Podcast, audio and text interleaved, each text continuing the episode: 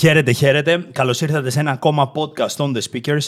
Είμαι ο Αποστόλης Κουμαρίνος και τι κάνουμε συνήθως στα podcast μας; Μπαίνουμε απευθείας στο θέμα. Αυτό όμως που δεν αναφέρω πολύ συχνά είναι το εξής. Για ποια πράγματα συζητάμε, ποια είναι η θεματολογία μας; Αναφερόμαστε στην επικοινωνία, στη δημόσια ομιλία, στην ηγεσία, μαζί με άλλους ανθρώπους που μας εμπνέουν ή με την ομάδα μας και μέσα από αυτό μπορούμε να μάθουμε κάτι το οποίο δεν έχουμε ακούσει ξανά, να έρθουμε σε επαφή με πράγματα που έχουμε ακούσει ξανά αλλά δεν τα εφαρμόζουμε ή τα έχουμε ξεχάσει και βεβαίως ακόμα και εμείς οι ίδιοι μέσα από αυτές τις συζητήσεις να γίνουμε καλύτεροι έστω και 1%. Οπότε πάμε σήμερα να συζητήσουμε για ένα πολύ αγαπημένο μου θέμα που δεν είναι άλλο από τις διαπραγματεύσεις από την διαπραγμάτευση στην καθημερινότητά μας σε πολλαπλά επίπεδα. Μαζί μου σήμερα έχω τον Νίκο Γιανακόπουλο. Νικόλα. Γεια σου, Αποστολή. Welcome. Σήμερα λοιπόν αποφασίσαμε να συζητήσουμε για το κομμάτι των διαπραγματεύσεων. Πάμε λοιπόν να, να δώσουμε έναν πρώτο ορισμό. Ναι, για πες, πώς θα όριζες μια διαπραγμάτευση; Λοιπόν, εγώ θα χρησιμοποιήσω έναν ορισμό του καθηγητή Νικολόπουλου από το ΟΠΑ, από το Οικονομικό Πανεπιστήμιο Αθηνών, που όταν έκανα το δικό μου μεταπτυχιακό, εκεί στο, στο βιβλίο του, μόνος εναντίον όλων είναι το βιβλίο του για τις διαπραγματεύσεις, έλεγε λοιπόν ότι διαπραγμάτευση είναι μια οποιαδήποτε σχέση αλληλεπίδρασης, η οποία όμως αποσκοπεί στην εξασφάλιση συμφερόντων. Με απλά ελληνικά. Θέλω να σε πείσω σε ένα για κάτι, αλλά θέλω κάτι να κερδίσω μέσα από αυτό. Θέλω κάπως να εξασφαλίσω το συμφέρον μου. Mm, συμφέρον, έντονη λέξη, ε. Ωστόσο, νομίζω έντονη λέξη. Νομίζω το κάνουμε όλοι πάνω κάτω λίγο πολύ και βλέπουμε ότι το κάνουν έντονα και τα παιδιά μας, αν έχουμε παιδιά. Δηλαδή τι βλέπουμε, Μαμά, μπαμπά, πήγαινε μες στην παιδική χαρά. Μα δεν μπορώ, νιστάζω, βαριέμαι, είμαι κουρασμένος. Πήγαινε μες στην παιδική χαρά τώρα. Πάρε μου αυτή την καραμέλα. Πάρε μου. Οπότε βλέπουμε λοιπόν ότι από πολύ μικρή ηλικία το ανθρώπινο είδος διαπραγματεύεται ακριβώς για να εξασφαλίσει πράγματα για το συμφέρον του, αθώα ή μη, αλλά αυτό είναι στο τέλος της μέρα. Συμφωνώ, όλα ξεκινούν από εμάς και σωστό είναι αυτό αν γίνεται σε, μέσα στους ηθικούς κανόνες που έχουμε και, στα, και είναι νόμιμο. Οπότε πάμε να δούμε τι συμβαίνει στην καθημερινότητα, τι από αυτά είναι διαπραγμάτευση και τι όχι. Γιατί σίγουρα δεν είναι και όλα. Αν για παράδειγμα παίζει η αγαπημένη μας ομάδα και είμαστε με ένα φίλο μας και βλέπουμε τον αγώνα, αυτό σίγουρα δεν είναι διαπραγμάτευση, γιατί αφενός δεν έχουμε κάποιο συμφέρον και δεν μπορούμε να το ελέγξουμε. Δεν μπορούμε εμείς να αλλάξουμε τη ροή του αγώνα. Τι όμως είναι διαπραγμάτευση στην καθημερινότητα, τι θα έλεγες; Ναι, πολύ σωστά είπες. Όταν λογοφέρω με κάποιον, π.χ. το αγαπημένο μου αμάξι, αγαπημένη μου ομάδα και τα σχετικά, δεν είναι διαπραγμάτευση. Άλλο πράγμα αυτό. Θα λέγαμε λοιπόν ότι η διαπραγμάτευση είναι, όπως αναφέραμε και πριν εκτός αέρα, ότι όταν βγαίνω έξω με τους φίλους μου και έτσι θέλω να περάσει η γνώμη μου για να πάμε σε ένα συγκεκριμένο μαγαζί, από μόνο του δεν είναι η διαπραγμάτευση. Εάν όμως θέλω να περάσει η γνώμη μου, γιατί είναι πιο κοντά στο σπίτι μου, γιατί εκεί θα, θα γνωρίσω μια κοπέλα ή θα γνωρίσω μια συγκεκριμένη παρέα ή γιατί πολύ απλά εκεί είναι η αγαπημένη μου μακαρονάδα και θέλω να τη γευτώ ή οτιδήποτε, ναι, εκεί μιλάμε για διαπραγμάτευση. Άρα λοιπόν βλέπουμε αυτή τη σχέση αλληλεπίδρασης, δηλαδή τη σχέση με κάποιο άλλο άτομο, ένα. Δύο, με σκοπό να εξασφαλίσω κάτι για εμένα, για το συμφέρον μου. Ακριβώς και πρέπει να δούμε μέσα σε αυτό, OK, δεν θα είμαστε πάντα αυστηροί ή θα είμαστε τόσο έντονοι στι διαπραγματεύσεις μας, αλλά τουλάχιστον από εδώ και πέρα να ξέρουμε πότε, πότε έχουμε να κερδίσουμε κάτι, πότε είναι διαπραγμάτευση και αν νομίζουμε ότι τον φίλο μας, τον σύντροφό μας, τη σύντροφό μας θέλουμε να τους δώσουμε το χώρο, προφανώς και να το κάνουμε. Όμως να δούμε, έχουμε εμείς να κερδίσουμε κάτι μέσα από αυτό. Όπως είπες, αν πάω στο εστιατόριο που θέλω εγώ, Μπορεί να κερδίσω ότι μου αρέσει το φαγητό. Μπορεί να γνωρίσω έναν άνθρωπο. Μπορεί να έχω επαγγελματικά κάποιο συμφέρον εκεί. Άρα, γνωρίζοντάς το, οπότε ναι, συμφωνώ απόλυτα και δεν χρειάζεται να είμαστε πάρα πολύ αυστηροί ή έντονοι από εδώ και πέρα στις διαπραγματεύσεις μας, αλλά να ξέρουμε πότε υπάρχει στην καθημερινότητα μια διαπραγμάτευση. Όπως είπες στο παράδειγμα το εστιατόριο, είναι μια διαπραγμάτευση. Αν για παράδειγμα με τον αδερφό μου την αδερφή μου έχουμε μια διαφορετική σκέψη για το τι θα κάνουμε το βράδυ, είναι και αυτό μια διαπραγμάτευση. Αν εμείς έχουμε να προτείνουμε κάτι εντελώς διαφορετικό. Οπότε η διαπραγμάτευση πέρα από την προσωπική μας ζωή που εκεί ανάλογα με τους ανθρώπους που έχουμε μπορεί να είμαστε έντονοι ή όχι, υπάρχει σίγουρα και στην εργασία μας. Σου έχει συμβεί κάτι αντίστοιχο; Ο λόγος που έτσι ξεκίνησα και αποφάσισα να παρακολουθήσω αυτό το μεταπτυχιακό διαπραγματεύσεις είναι διότι θεωρώ ότι οι άνθρωποι οι οποίοι ξεχωρίζουν επαγγελματικά προσωπικά έχουν πολύ υψηλές ικανότητες διαπραγμάτευσης. Ένα. Δύο. Ναι, μεν εξασκούμε τη διαπραγμάτευση από πολύ μικρή ηλικία χωρίς να την έχουμε σπουδάσει, χωρίς να έχουμε γνώσεις, αλλά αν θέλεις να επιτύχεις πάνω σε αυτό, οφείλεις να κονίσεις το μαχαίρι σου. Δηλαδή να κονίσει το μυαλό σου, δηλαδή να αποκτήσεις περισσότερες γνώσεις και πώς να το κάνεις αυτό. Βλέπουμε λοιπόν ότι υπάρχουν αρκετά εργαλεία για τα οποία κανείς μπορεί να χρησιμοποιήσει και νομίζω. Θυμάμαι ότι η τελευταία μου εργασία για να αποφυτίσω ήταν μια πεντάωρη live διαπραγμάτευση με άλλα δύο άτομα. Με άλλα δύο άτομα, τα οποία προφανώς και εκείνα προσπαθούσαν να εξασφαλίσουν το δικό τους συμφέρον. Αυτό που έχει ιδιαίτερη σημασία σε μια διαπραγμάτευση για εμένα είναι ότι πρώτα πρέπει να σχεδιάσεις τι πρόκειται να θυσιάσεις, τι πρόκειται να δώσεις. Νομίζω ότι από εκεί ξεκινά μια διαπραγμάτευση. Δηλαδή, πώς λέμε ότι μια εξαιρετική δημόσια μιλία ξεκινάει από την ακρόαση, δηλαδή από ένα βήμα πίσω, το ίδιο νομίζω ότι ισχύει και στη διαπραγμάτευση. Από το ένα βήμα πίσω ξεκινάει μια επιτυχημένη διαπραγμάτευση. Τι είναι αυτό που θα δώσεις για να μπορέσεις μετά να πάρεις; Άρα και επειδή μου για πέντε ώρες, σίγουρα έχει σημασία η προετοιμασία. Έχει σημασία να ξέρουμε ποια είναι τα δυνατά μας σημεία, τι έχουμε να δώσουμε και τι θα ζητήσουμε τελικά. Τι έχουμε να κερδίσουμε. Άρα, αν το πάμε στην εργασία, ας πούμε, και θέλουμε μια αύξηση μισθού, αν κάνουμε τη συνάντησή μας με τον άνθρωπο που είναι ειδικός, που είναι κατάλληλος σε αυτό το κομμάτι, και του πούμε ότι θα ήθελα μια αύξηση, αυτό μάλλον δεν έχει και ιδιαίτερο νόημα. Έχει νόημα πρώτον να είμαστε σαφείς, να πούμε το χρηματικό ποσό που θέλουμε, και δεύτερον να πούμε γιατί το θέλουμε, γιατί το έχουμε, όχι γιατί το έχουμε ανάγκη, γιατί θέλω να αγοράσω σπίτι ή αυτοκίνητο, αλλά γιατί έχω καταφέρει αυτά ή μπορώ να δώσω αυτά στην εταιρεία. Σου έχει τύχει να θες να πεις, είτε σε σένα είτε σε άλλους ανθρώπους, να. Καταρχάς, εσύ, αν έχεις πάει να ζητήσεις ένα ποσό και εκείνη την ώρα να κομπλάρεις, ή να πεις ένα ποσό που αξίζει μια υπηρεσία, ένα προϊόν που προσφέρεις και να κομπλάρεις, ένα. Δύο, ή αν έχεις παρατηρήσει άλλους ανθρώπους την ώρα που τους λες πόσο κοστίζει, να τους βλέπεις το πρόσωπό τους να παίρνει περίεργες εκφράσεις η μικροεκφράση του προσώπου τους να αλλάζει με βάση τις μικροεκφράσεις που χρησιμοποιούν υπό οποιασδήποτε άλλες χαλαρές, ήρεμες, βολικές συνθήκες. Σου έχει συμβεί κάτι τέτοιο, έχεις παρατηρήσει κάτι τέτοιο; Πολύ ωραίο αυτό που λες και σίγουρα μου έχει συμβεί. Είναι ένα δύσκολο κομμάτι. Είναι μια επικοινωνία και θα μου πεις μετά και πώς πιστεύεις ότι συνδέεται η διαπραγμάτευση με την επικοινωνία. Αλλά είναι μια αλληλεπίδραση που έχω να ζητήσω κάτι που είμαι σε δύσκολη θέση, ίσως. Οπότε σε πρώτη φάση, και αν δεν έχουμε συνηθίσει να το κάνουμε αυτό, σίγουρα θα κομπλάρουμε. Ωστόσο, αν έχουμε προετοιμαστεί κατάλληλα, αν ξέρουμε ότι πραγματικά το αξίζουμε αυτό και τι, και έχουμε με επιχειρήματα πούμε και τι θέλουμε, αλλά και τι δίνω εγώ, ποια είναι η αξία μου και την υπογραμμίσω, νομίζω ότι όλα πάνε πιο εύκολα εκείνη τη στιγμή. Και σε συνδυασμό τώρα με τις επικοινωνικές δεξιότητες, με το να μπορώ να μιλήσω, να, να δω πότε είναι η κατάλληλη στιγμή, να είμαι πιο οξύς ή πιο χαλαρός όταν πρέπει, ανάλογα και με τον συνομιλητή μου, νομίζω ότι θα καταφέρω τελικά να κερδίσω αυτό που θέλω. Εσύ τι θα έλεγες, πώς συνδέεται η επικοινωνία με τη διαπραγμάτευση; Εγώ βλέπω ότι οι λεγόμενοι high flyers ή A players, δηλαδή άτομα τα οποία ξεχωρίζουν, επιτυχάνουν πράγματα, είναι δυναμικοί και τα σχετικά, αυτό το συναντάμε σε όλους τους κλάδους των επαγγελμάτων. Γενικότερα αυτή είναι επιθετική, είναι σαρωτική. Δηλαδή, αν έρθεις σε επαφή με αυτούς τους ανθρώπους και κρατήσεις αμυντική στάση, πρέπει να είσαι πολύ ισχυρός αμυντικός για να μην σε παρασύρουν.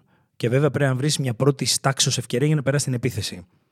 Άρα, ναι, σε αυτούς τους παίκτες πρέπει να οξύνεις τα πνεύματα όταν απαιτείται με σεβασμό και με προσοχή στη λέξη βεβαίως, αλλά πρέπει να δείξεις ότι δεν μπορούν να σε παρασύρουν. Δηλαδή, πρέπει να βάλεις έναν άχωμα, πώς να το πω, πρέπει να τους κόψεις. Mm. Αφενός γιατί δεν θα σου αφήσουν χρόνο να μιλήσεις, και δεύτερον μπορεί να σε παρασύρουν τόσο έντονα με τις ιδέες τους και με αυτά που έχουν στο μυαλό τους, που μπορεί και εσύ μετά να χάσεις τη δική σου λογική. Πολύ ωραίο αυτό που λες και κρατάω το πρώτο κομμάτι ότι όσο πιο πολλά ζητήσεις, ίσως πιο πολλά θα πάρεις, το λέει και ο Πέρσι Ρος, και είναι σημαντικός κανόνας στις διαπραγματεύσεις. Βέβαια, θα έλεγα να έχουμε ένα όριο, γιατί αν το παρακάνουμε και ζητάμε πάρα πολύ έντονα ή μεγάλα πράγματα, τότε μπορεί κάποια στιγμή η άλλη πλευρά να τερματίσει εντελώς τη σχέση. Οπότε θέλει να δείξουμε ότι ναι, μεν ζητάω κάτι παραπάνω για να πάρω κάτι παραπάνω, αλλά ότι έχω και μια συνέστηση της κατάστασης και δεν το παρακάνω. Ναι, ναι, αυτό ακριβώς. Δεν πρέπει εκεί να βγούμε εκτός τόπου και χρόνου, δηλαδή να ζητήσουμε ή να επιδιώξουμε πράγματα τα οποία είναι μη ρεαλιστικά. Μπορούμε να το ζωρίσουμε αναλόγως της κατάστασης και να πάμε όντως πιο μακριά και να φτάσουμε πιο κοντά σε αυτή τη λεγόμενη κόκκινη γραμμή, όπου εκεί καταλαβαίνουμε ότι ρισκάρουμε, αλλά όχι να βγούμε απ' έξω από αυτή, γιατί προφανώς θα χαλάσει η διαπραγμάτευση, μπορεί να χαλάσει και η σχέση. Και βέβαια η αντιληπτική μας ικανότητα θα φανεί ότι είναι εκτός πλαισίου. Δεν θα μπορέσει κάποιος να μας αναλογιστεί ως σοβαρούς παίκτες. Παίκτες ονομάζονται τα μέλη, αν το πάρουμε επιστημονικά, το πάρουμε επίσημα, τα άτομα που μετέχουν σε μια διαπραγμάτευση ονομάζονται παίκτες. Και το, και το μέρος όπου συνδιαλέγονται, διαπραγματεύονται αυτοί οι άνθρωποι, το νοερό αυτό μέρος, το νοητό μάλλον αυτό μέρος, ονομάζεται πεδίο, το διαπραγματευτικό πεδίο. Οπότε λοιπόν, ναι, θα συμφωνήσω απόλυτα ότι δεν πρέπει ναι, να ζητάμε οτιδήποτε θέλουμε, αλλά θα πρέπει να το έχουμε μελετήσει και από εκεί θα κριθούμε κι εμείς πόσο καλοί διαπραγματευτικοί παίκτες είμαστε, εάν μπορούμε να προσεγγίσουμε αυτή τη λεγόμενη κόκκινη γραμμή, να ζωρίσουμε τα πράγματα, χωρίς όμως να ξεφύγουμε από αυτή. Και εκεί έρχεται πάλι η προετοιμασία που είπες προηγουμένως, διότι μέσω της κατάλληλης προετοιμασίας μπορώ να γνωρίζω μέχρι πού μπορεί να φτάσει η άλλη πλευρά σε μια διαπραγμάτευση. Ακριβώς. Και όλα τελικά ξεκινούν από τον εαυτό μας. Όταν πιστεύουμε σε εμάς, όταν πιστεύουμε σε ένα προϊόν που ενδεχομένως πουλάμε ή σε μια υπηρεσία, τότε θα είμαστε και πιο ικανοί. Θα μπορέσουμε να, το, να πούμε καλύτερα επιχειρήματα. Αν δεν πιστεύουμε τόσο πολύ σε εμάς, θα έρθουμε σε ακόμα δυσκολότερη θέση. Πάντως, για να ολοκληρώσω αυτό που είπες, και θυμάμαι στο speaking workshop που κάναμε και λέει κάτι αντίστοιχο, αν πάμε για παράδειγμα να ζητήσουμε αύξηση μισθού και θέλουμε 100 ευρώ παραπάνω, ίσως, αν και δεν υπάρχουν συγκεκριμένα ποσά, αλλά ίσως έχει νόημα ναι, να ζητήσουμε 120 ή 150 ευρώ παραπάνω. Έτσι ώστε, ακόμα και απόλυτα να μην το δεχτούν, να πάμε στα 100 που είναι αυτό που τελικά θέλαμε. Οπότε ναι, να, μην το παρα... να κρατήσουμε μια ισορροπία. Ούτε να το παρακάνουμε, αλλά να παίξουμε και έξυπνα λίγο. Αυτός είναι ένας πολύ γνωστός κανόνας στις διαπραγματεύσεις. Με ποια έννοια; Αυτό λέγεται αρχική θέση. Α πούμε ότι πάμε και πάμε εγώ και εσύ να ας πούμε ότι εσύ είσαι ο ιδιοκτήτης ενός σπιτιού και εγώ έρχομαι να ενδιαφέρομαι για να ενοικιάσω αυτό το σπίτι. Η πρώτη τιμή που θα μου πεις και η πρώτη τιμή που θα σου πω είναι οι πρώτες μας θέσεις, είναι οι αρχικές μας θέσεις, που σημαίνει ότι και οι δύο σε αυτό το, την πρώτη τοποθέτηση έχουμε περιθώριο. Πιο συγκεκριμένα, εάν εσύ νοικιάζεις το σπίτι σου για 500 ευρώ και εγώ έρθω και σου κάνω μια πρόταση για 400 ευρώ, σημαίνει ότι και εγώ μπορώ να πάω λίγο πιο πάνω, αλλά και εσύ μπορεί να πας λίγο πιο κάτω. Τώρα το πόσο δεν είμαστε σε θέση να το γνωρίζουμε, διότι καθορίζεται από πολλούς άλλους παράγοντες. Ένας πολύ σημαντικός παράγοντας που επηρεάζει μια οποιαδήποτε διαπραγμάτευση και το πόσο κάτω ή πάνω μπορώ να πάω, είναι η λεγόμενη, πώς τη λένε, μπάτνα. Τι είναι η μπάτνα; Στα αγγλικά είναι best alternative to a negotiated agreement. Best, η καλύτερη εναλλακτική που έχω σε μια διαπραγματευτική συμφωνία. Που σημαίνει, εσύ μου το νοικιάζεις 500 ευρώ το σπίτι, εντάξει. Και εγώ σου λέω 400. Εάν δεν έχεις άλλον ενοικιαστή να περιμένει, το 500 πιθανώς εύκολα να γίνει 450.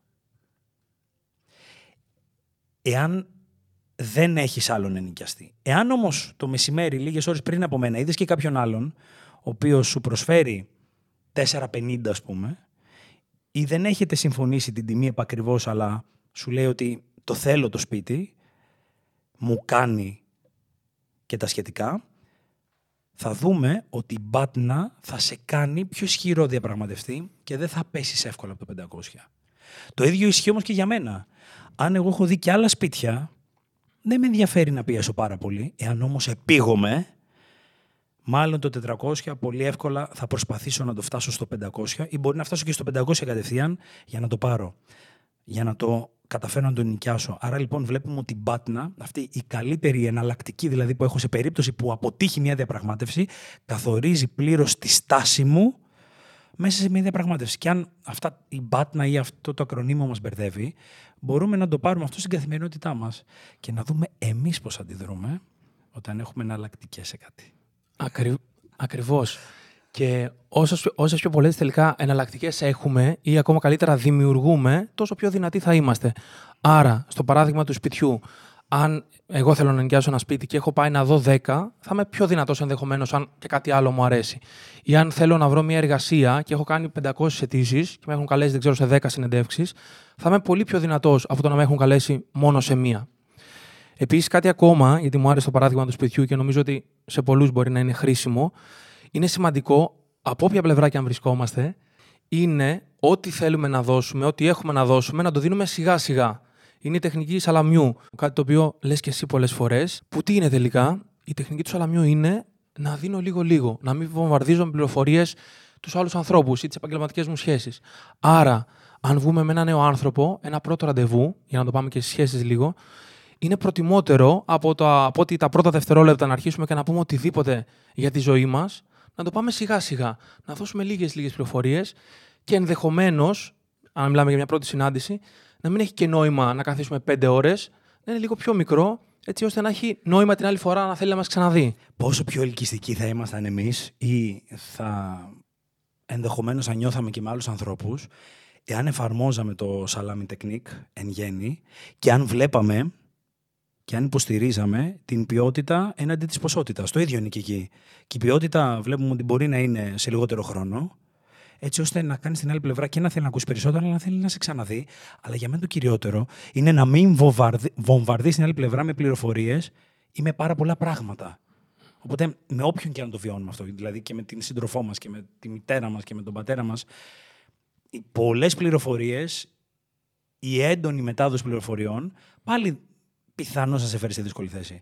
Οπότε το salami technique και σε μια καθημερινή επικοινωνία, αλλά και απαραίτητα μέσα σε μια διαπραγμάτευση. Γιατί στη διαπραγμάτευση, γιατί το θέλεις, την τεχνική του σαλαμιού, τι θέλεις, για να μπορέσεις να ελέγξεις την κατάσταση. Δηλαδή να δίνεις πληροφορίες, να λαμβάνεις πληροφορίες από την άλλη πλευρά και να συνεχίζεις μετά. Αν τα δώσεις όλα εξ αρχής, αν αποκαλύψει τι έχεις στο μυαλό σου, πιθανώς η στρατηγική σου αυτή δεν θα σε οδηγήσει πουθενά. Οπότε βοηθάει να κρατάς και να τοποθετήσει και να αναπροσαρμόζεις την επικοινωνία σου όσο περνάει η ώρα, όσο περνάει η διαπραγμάτευση.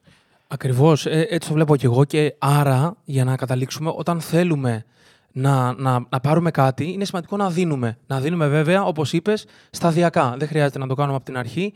Και για να μπορούμε, γιατί σίγουρα κατά τη διάρκεια της συζήτησης ή μιας διαπραγμάτευσης θα, θα ζητήσει κάτι ο άλλος ή θα υπάρξει κάτι νέο στο παιχνίδι, είναι ωραίο να έχουμε σε εισαγωγικά έναν άσο ή πολλούς μικρούς άσους στο μανίκι μας, έτσι ώστε να μπορούμε να το διαχειριστούμε καθ' όλη τη διάρκεια. Και για μένα, αυτό το οποίο λέγαμε προηγουμένως, αναφορικά δηλαδή με, την, με το να δίνω πληροφορίες λίγο-λίγο και το πώς να τοποθετούμε για να μπορώ μέσα σε μια διαπραγμάτευση να έχω περισσότερες πιθανότητες να, να κερδίσω σε εισαγωγικά το όλο πλαίσιο, είναι το εξής. Η άλλη πλευρά θέλει να καταφέρει αυτό που θέλεις να καταφέρεις κι εσύ. Που σημαίνει ότι πάμε και οι δύο για να κερδίσουμε. Όσο πιο γρήγορα το αντιληφθούμε αυτό, τόσο γρηγορότερα θα επαναπροσαρμόσουμε τη στάση μας, γιατί μπαίνουμε σε διαπραγματεύσεις ή σε συζητήσεις και σκεφτόμαστε μόνο αυτό το οποίο έχουμε να κερδίσουμε.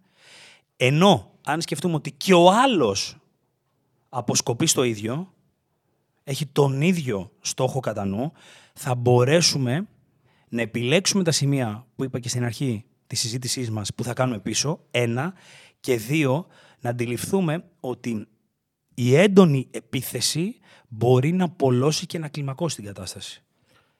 Ωραίο αυτό που λες. Άρα, ποια χαρακτηριστικά θα έλεγες ότι μπορεί να σε κάνουν πιο ελκυστικό, πιο ικανό σε μια διαπραγμάτευση; Για μένα η προετοιμασία είναι το α και το ω, αλλά πέρα από αυτό η ψυχραιμία και η οριμότητα απέναντι σε αυτό το οποίο θέλω να κερδίσω. Το να θυσιάσω, το να, το να δω τι πρόκειται να δώσω, τι πρόκειται σε εισαγωγικά να σπαταλήσω, θεωρώ ότι είναι ένα τεράστιο προτέρημα ενός επιτυχημένου διαπραγματευτή. Και βέβαια, όπως και στο σκάκι, ένας διαπραγματευτής οφείλει να μην βιάζεται. Γι' αυτό και λέμε ότι σε τραπέζια διαπραγματεύσεων, καλό είναι να μην έχουμε το ρολόι σε ένα έντονα εμφανές σημείο για να μπορέσουμε να αφοσιωθούμε πλήρως εκείνη τη στιγμή στο διαπραγματευτικό τραπέζι. Ένα και δύο, δεν θέλουμε ποτέ σε μια διαπραγμάτευση να κοιτάζουμε το ρολόι μας. Δεν θέλουμε να δείξουμε στην άλλη πλευρά ότι βιαζόμαστε ή ότι μας πιέζει ο χρόνος. Εάν όμως φτάσουμε σε ένα σημείο που βλέπουμε ότι τα πράγματα δεν πάνε καλά ή δεν εξελίσσονται προς όφελός μας, εκεί ας χρησιμοποιήσουμε το χρόνο με το μέρος μας και ας διακόψουμε τη συζήτηση για να επανέλθουμε κάποια άλλη ώρα, στιγμή, κάποια άλλη μέρα. Οπότε όσο μιλούσες τώρα, σκέφτηκα ότι αυτά τα χαρακτηριστικά σίγουρα ανήκουν, πρέπει να τα έχει, καλείται να τα έχει ένας διαπραγματευτής, αλλά είναι και ενός ανθρώπου καλού επικοινωνιακά. Οπότε βλέπουμε ότι είναι άρρηκτα συνδεδεμένα για να γίνεις καλός στο κομμάτι των διαπραγματεύσεων. Πρέπει πρώτα απ' όλα να είσαι καλός στην επικοινωνία με τους άλλους ανθρώπους. Άρα λοιπόν αυτό το οποίο λέμε στα podcast μας, λέμε και στο workshop μας και είναι μια έκφραση την οποία την έχω μάθει από έναν πολύ μεγάλο διαπραγματευτή για εμένα και δάσκαλο, τον Δημοσθένη Πάπα Κωνσταντίνου, ο οποίος έτσι σε ένα workshop που είχα παρακολουθήσει έλεγε ότι χωρίς επικοινωνία δεν υπάρχει διαπραγμάτευση. Άρα λοιπόν βλέπουμε ότι ξανά η διαπραγμάτευση προϋποθέτει μια πολύ καλή επικοινωνία. Πάλι λοιπόν γυρνάμε στη δημόσια ομιλία, πάλι γυρνάμε στην ανάπτυξη των επικοινωνιακών ικανοτήτων για να καταφέρουμε πράγματα είτε προσωπικά είτε επαγγελματικά. Ακριβώς και για να κλείσουμε, όλα, όπως είπες, έχουν να κάνουν με την επικοινωνία και με τους άλλους, αλλά και με τον ίδιο μας τον εαυτό. Όταν πιστεύουμε σε εμάς, θα έχουμε περισσότερη αυτοπεποίθηση, όχι ναρκισμό, όχι εγωισμό, αλλά να ξέρουμε πού είμαστε καλοί, πόσο καλοί είμαστε, οπότε αντίστοιχα να ζητήσουμε αυτά που νομίζουμε ότι είναι για μας. Μαζί μας λοιπόν, σκέψου και εσύ, αν είσαι καλός διαπραγματευτής, δες και μπορείς να σημειώσεις την πάτνα που αναφέραμε προηγουμένως και την επόμενη φορά πριν μπει σε μια οποιαδήποτε διαπραγμάτευση να δεις αν η μπάντα σου είναι ισχυρή ή όχι. Για να μπορέσεις μετά να προσαρμόσεις το στυλ σου και την προσέγγιση σου απέναντι στην άλλη πλευρά. Νικόλα, σε ευχαριστώ για τη σημερινή συζήτηση. Και εγώ σε ευχαριστώ στα επόμενα. Πάμε στα επόμενα όπου θα μιλήσουμε για πυθό, για τεχνικές πυθούς και για έτσι, πολύ ωραία τέτοια ενδιαφέροντα πράγματα. Είμαι όπως όλους Κουμαρίνος, κάθε Τετάρτη, 5 ώρα το πρωί, 5am Club, όπως μας λέει και ο αγαπημένος μας, ο, αγαπημένος μας, ο Σάρμα, βρίσκεται ένα νέο podcast σε όλες τις πλατφόρμες, σε Spotify, Apple Podcasts και Google Podcasts. Και μέχρι την επόμενη φορά, Νικόλα, τι λέμε; Keep speaking.